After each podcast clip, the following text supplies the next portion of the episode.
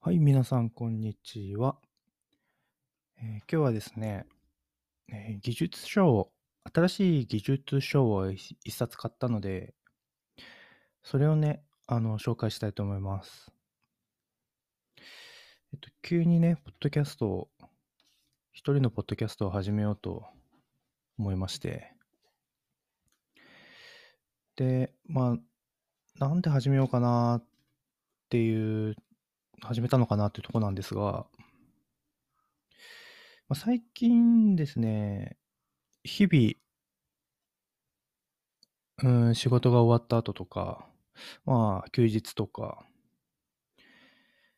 こう自分の時間を作らずにぼーっとあのコンテンツを流し受けるというか、なんかただぼーっと過ごしてしまうことが多くてですね、なんかメリハリをつけるために、こう自分が読んだ本とか学んだこととかをポッドキャストを通じて喋ったり、その学んだプロセス、今まさにこれをやっていますみたいなものを記録をしながらやってみるといいのではないかなと思いまして、えー、収録しております。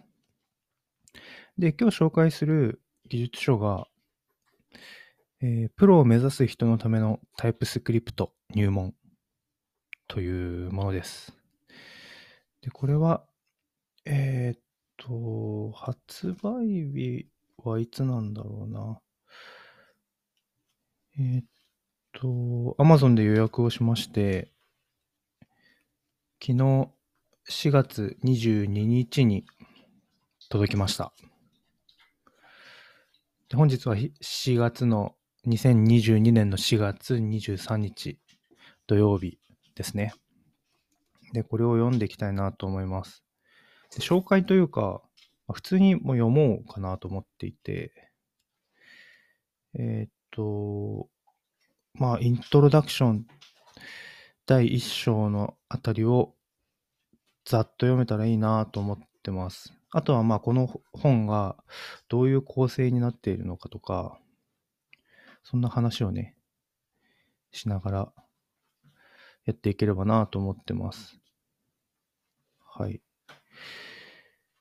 でですね、このプロを目指す人のためのTypeScript入門という本、えー、技術評論者から出ている本なんですけども、えっと、この表紙のデザインが、えーまあ、大きな文字でタイプスクリプト入門と書かれていて、で、えー、ブルーベリーの画像が載っているという表紙なんですけども、これとまあ同じ形式の、このプロを目指す人のためのシリーズ、シリーズという意味ではにさくめになるのかな、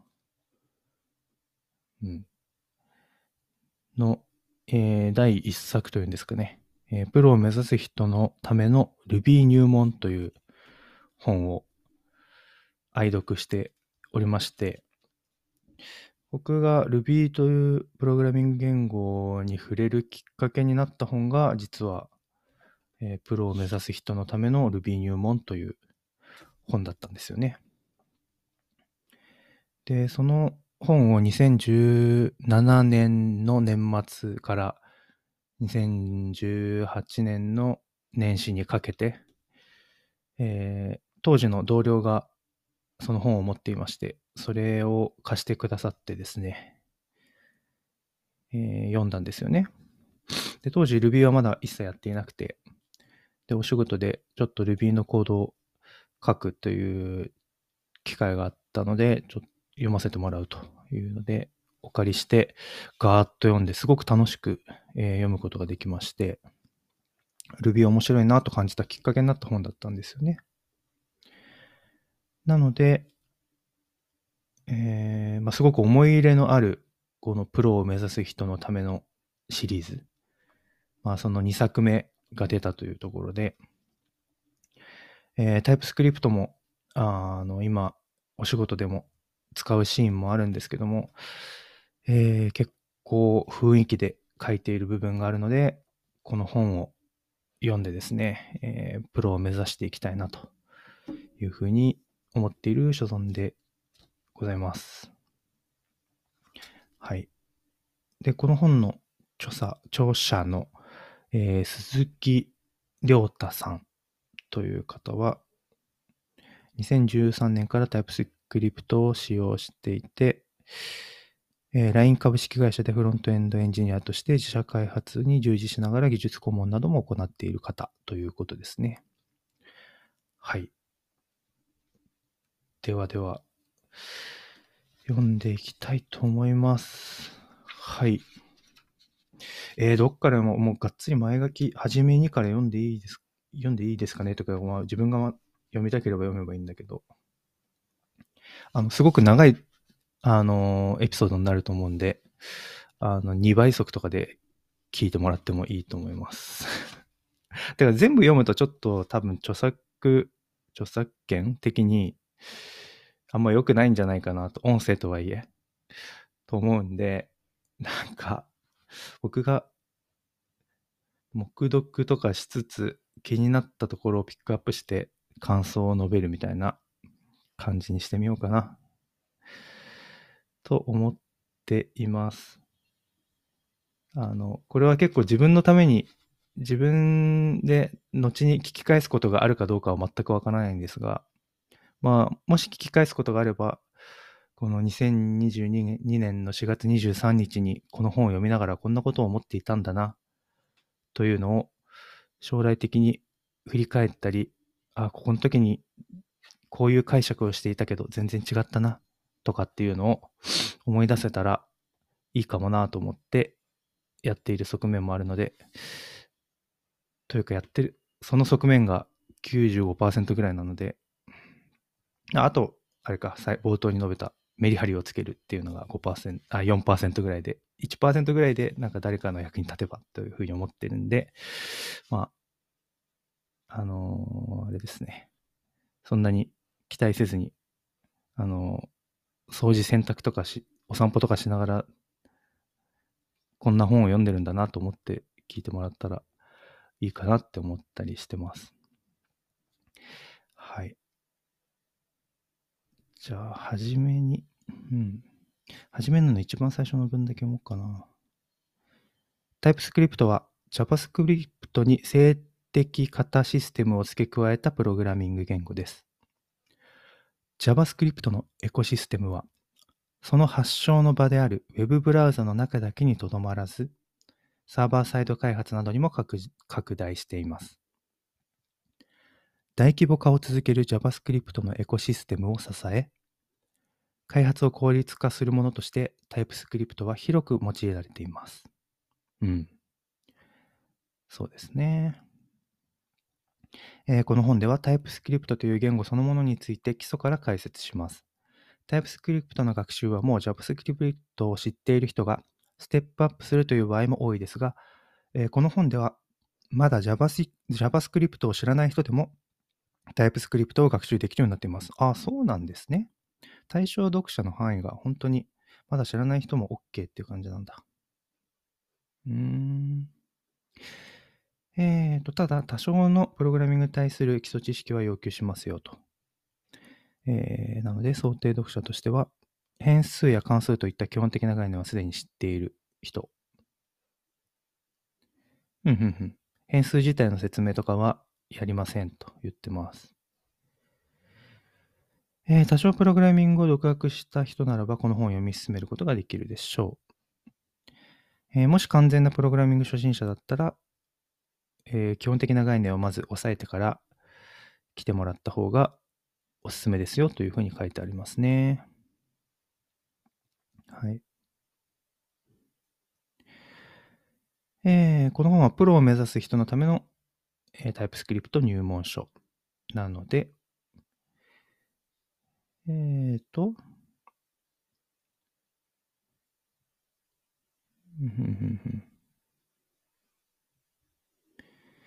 えー、プロの書くコードというのはどういうものなのかっていう話がちょっと書いてありますね。えー、バグが発生しにくい、他の人が読んだときに分かりやすい、将来的に、将来にわたってメンテナンスしやすいなど。うんうん、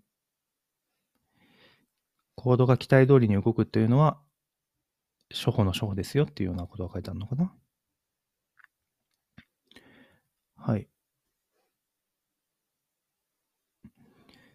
うんうんうん。あなたの書いたコードをちゃんと説明できないといけないですよということも書いてますね。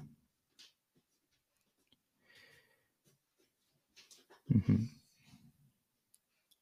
この本はあなたにTypeScriptに対する体系的な理解とベストプラクティスの知識を与え、それはプロフェッショナルなTypeScriptコードを書くための礎となるでしょう。はい。なるほど。うんうん。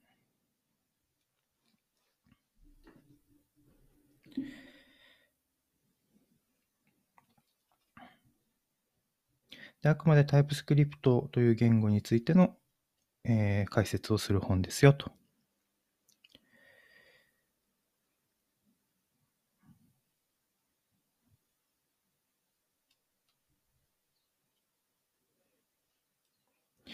えー、この本だけでは実用的なアプリケーションを作るための全領域をカバーしてはいませんと。読み終わって何か動くアプリケーションが手に残るわけでもないですよ。はい。えー、ただ、えー、この本はあなたが、えー、TypeScriptで何かやりたいっていう時に、その手足となるようにサポートする本になると。うん。えー、っと。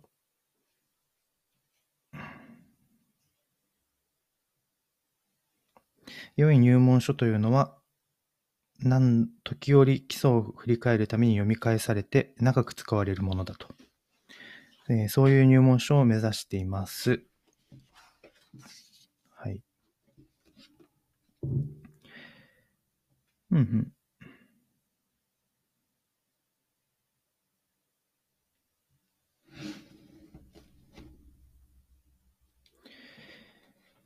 うん。なるほど。この本はTypeScriptの基礎知識を生かしてどのように実際の大きなプログラムを組み立てるかという方法論には手を伸ばしません。はい。まあ、やりたいことがある人や、これからプログラミング、プロ、プロとしてTypeScriptのコードを書く人に適していますと。うんうん。はい。本書を読むにあたっては、えー、シーエルアイ の表記はこういうふうにしますよ。とか、えーっと、はいはい。この辺のね、前書きみたいなの、結構大事ですよね。前書きというか、その、この本書の表記のスタイルはこうですよとか、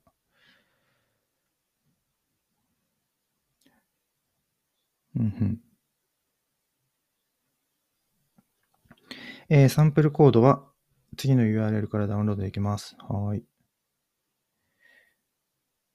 ノード じゅうろくてんはち、TypeScript よんてんろくてんに、Types すらノードは じゅうよんてんじゅうよんてんじゅう 程度差確認をしてますということですね。はい。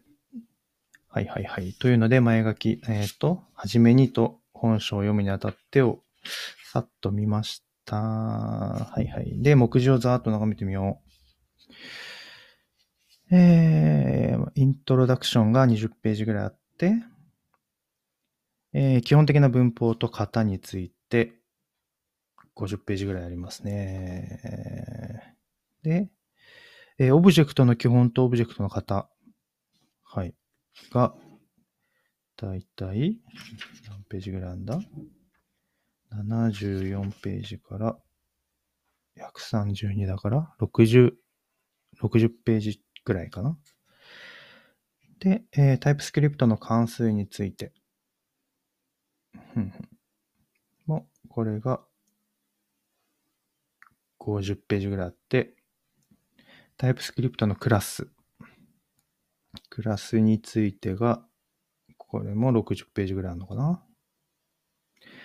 で、高度な型。うーん。ユニオン型とインターセクション型。うーん。だいろく章は高度な型。高度な型は結構あるな。はちじゅうページ近く。あ、そんなないか。ななじゅうページぐらいか。あるんですね。ボリューム的には。で、TypeScript のモジュールシステム。うん。について、にじゅう、さんじゅうページぐらいありますね。で、非同期処理について、よんじゅうページぐらい。で、TypeScript のコンパイラーオプションについてじゅうページぐらいあるよと。はい。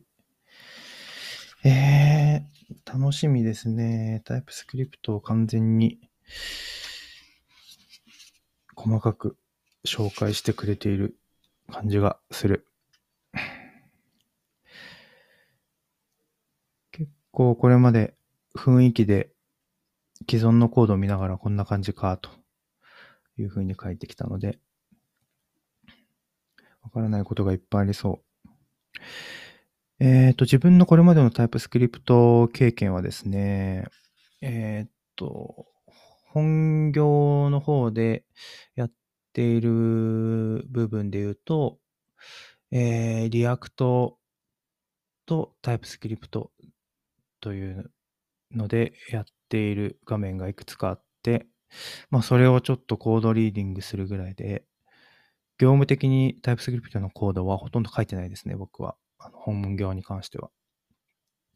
で、えっと、いちねんぐらい前に、いちねんはんぐらいやっていたプロジェクト、あ副業の方のプロジェクトでは、えー、Vue.js と、えー、TypeScript の組み合わせでやっていて、で、そっちは結構 TypeScript を書いてましたね。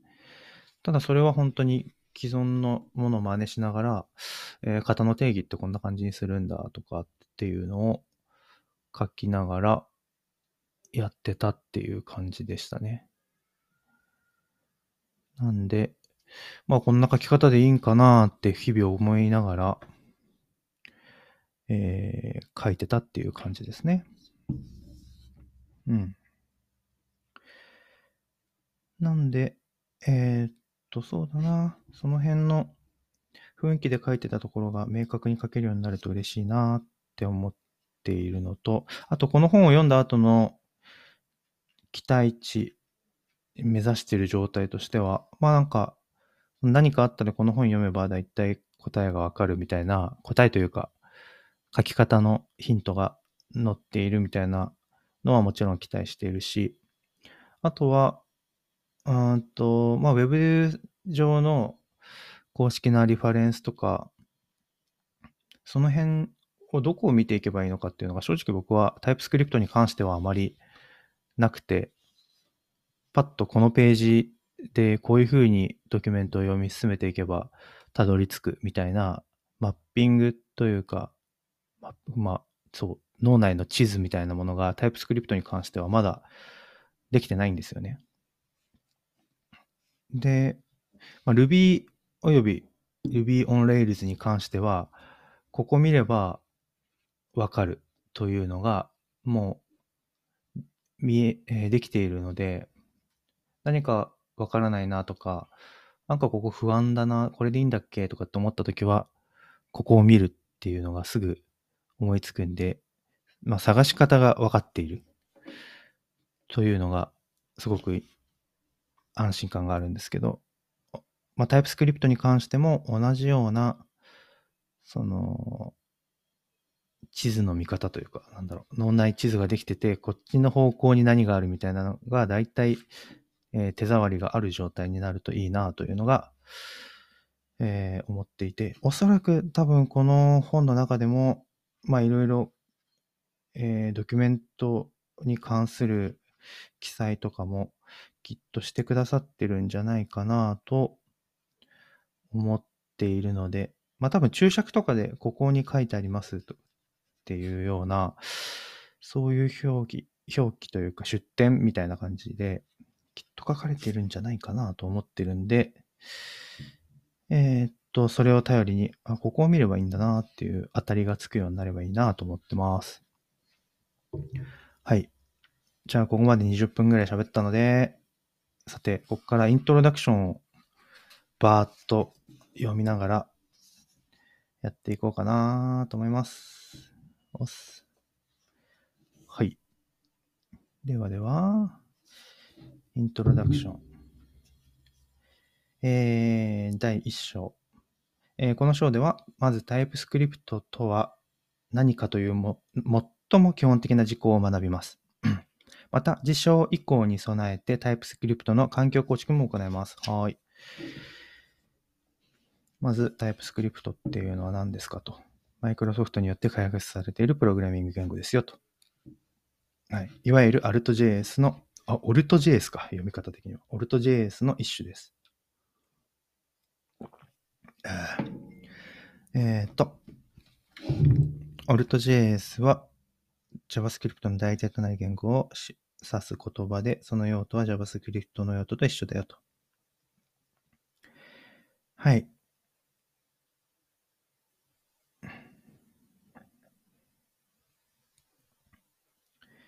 うん。TypeScript の用途は JavaScript と同じであって、えー、JavaScript が使われる現場では常に TypeScript を代わりに使うことができるよ。はい。えーっと、うんうん。えー、静的型システムっていうのを備えているのが特徴ですよ。で、コンパイラーがあって、えー、型チェックを行うことが可能ですよ。うん。型に関する誤りはコンパイラーで検知できます。えー、JavaScript に対する静的片付け。はい。静的片付けに対する理解は JavaScript の学習においては欠かせませんよ。うん。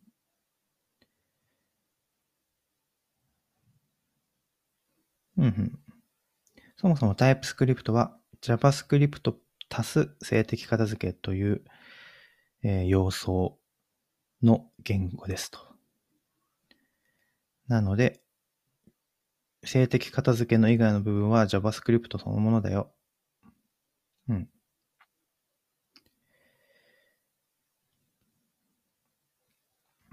で、JavaScript を知らない方でも読めるようになっている本なので安心してね、と書いてありますね。で、えー、静的片付けとは、静的型システムを備えていることを意味しますと、あ、指しますと。はい。で、えー、大雑把には、変数や型が、あ、式が型を持っているというのが静的型システムの特徴です。えー、TypeScript においては、例えば次のようなプログラムを書くことができます。はい。const string str コロン、えー、ストリングイコール、フーバー、ダブルクォーテーションフーバー。はいはい。このね、あの、サンプルプログラム読むのしんどいんで、そんなに多分今後は読まないですけど。はい。えー、ストリング型、あ、変数 str がストリング型を持っているという型注釈が書かれています。うん。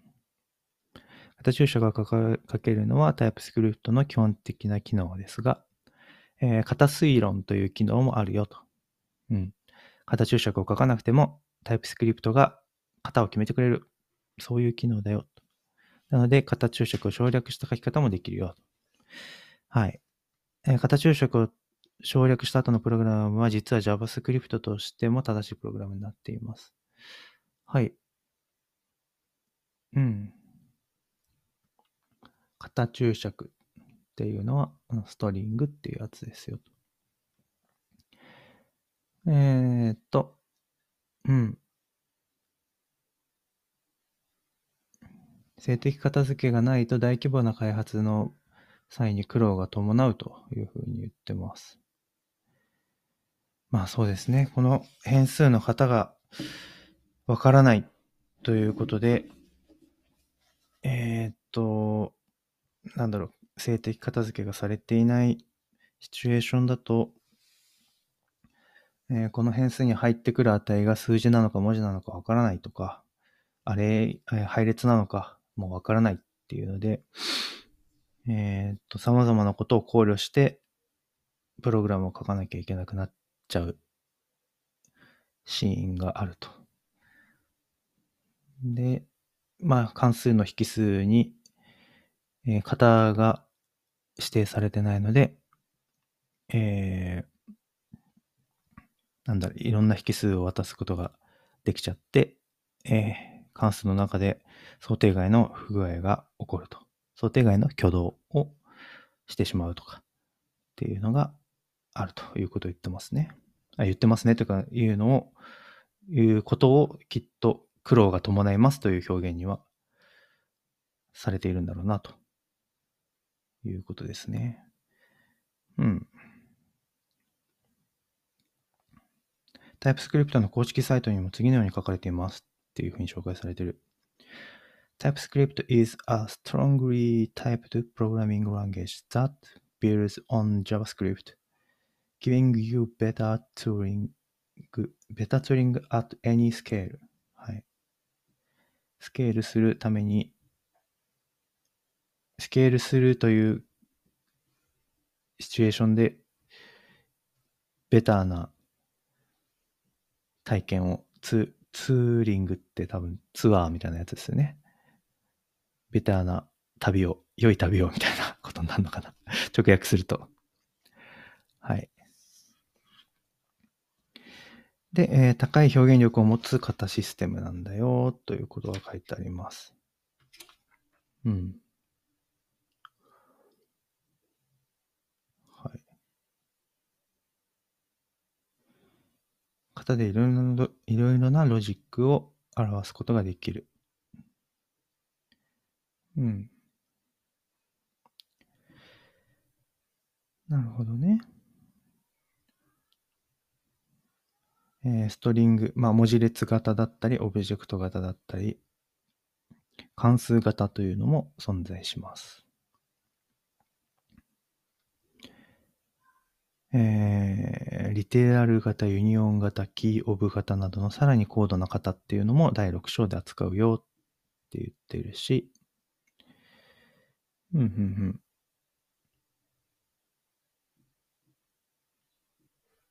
えー、性的型付き言語をすでに知っているという読者であっても、だいろく章の内容は初めて触れる概念が多くなるんじゃないかというふうに書いてます。うん。はい。型の基本から学んでいけますよと。で、えー、ここから性的型付けのメリットがいっこ、にこ。紹介されてますね。にこか。うん。はい。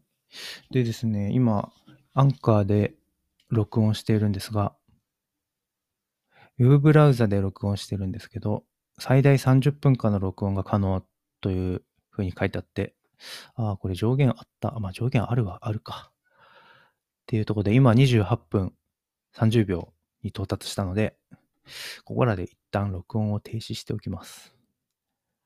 はい。うん。